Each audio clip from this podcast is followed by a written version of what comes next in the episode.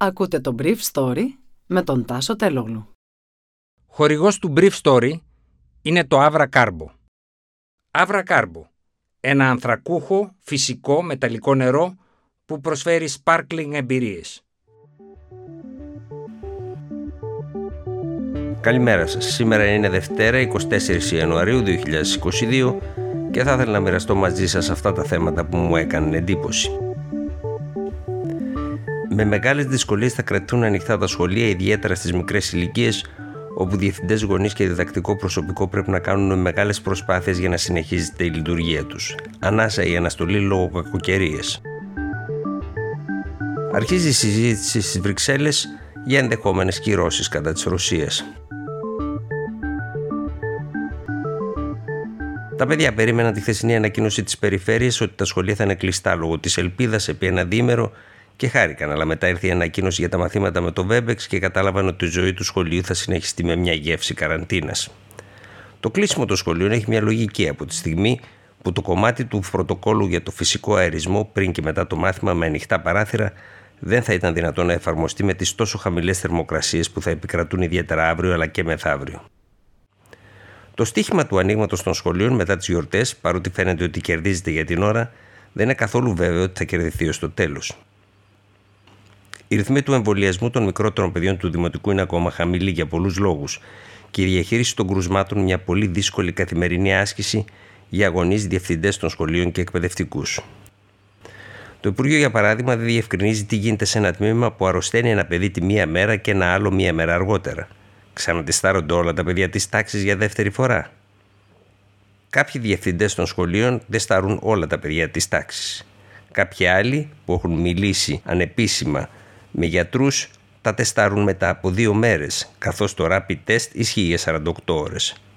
Πολλοί γονείς αποφασίζουν για λόγους προληπτικούς να μην στείλουμε τα παιδιά μας όταν είναι ανεμβολίαστο στο σχολείο, είναι για να προστατευτούν τα άλλα παιδιά όταν κολλάει ένα μέλος της οικογένειας.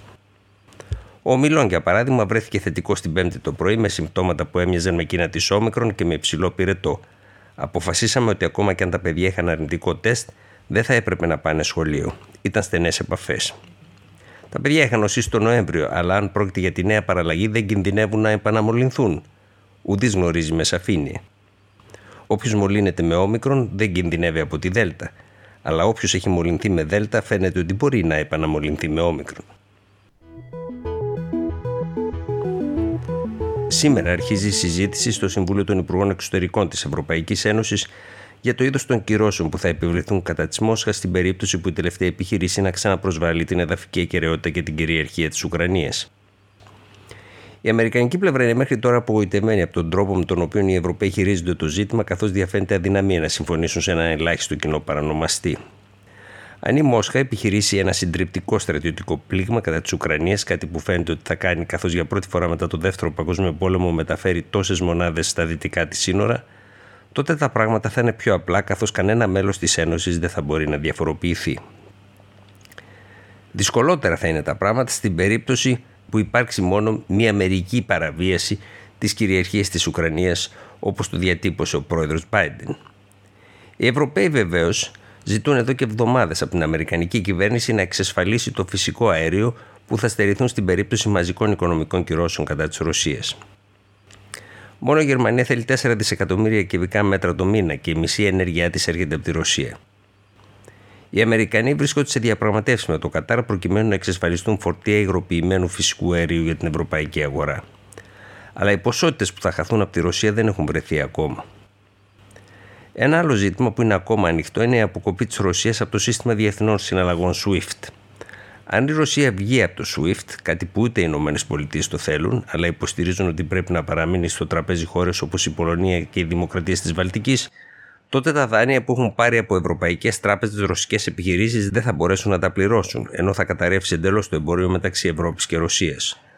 Το πιθανότερο είναι πως το θέμα θα σέρνεται όπως συμβαίνει στην Ευρώπη μέχρι ένα γεγονός όπως μετά την εισβολή στην Κρυμαία η κατάρριψη του αεροπλάνου της Μαλαισίας από τους σεπαρατιστές του Ντομπάς οδηγεί σε μια απότομη επιβολή μαζικών οικονομικών κυρώσεων. Ήταν το Brief Story για σήμερα Δευτέρα, 24 Ιανουαρίου 2022.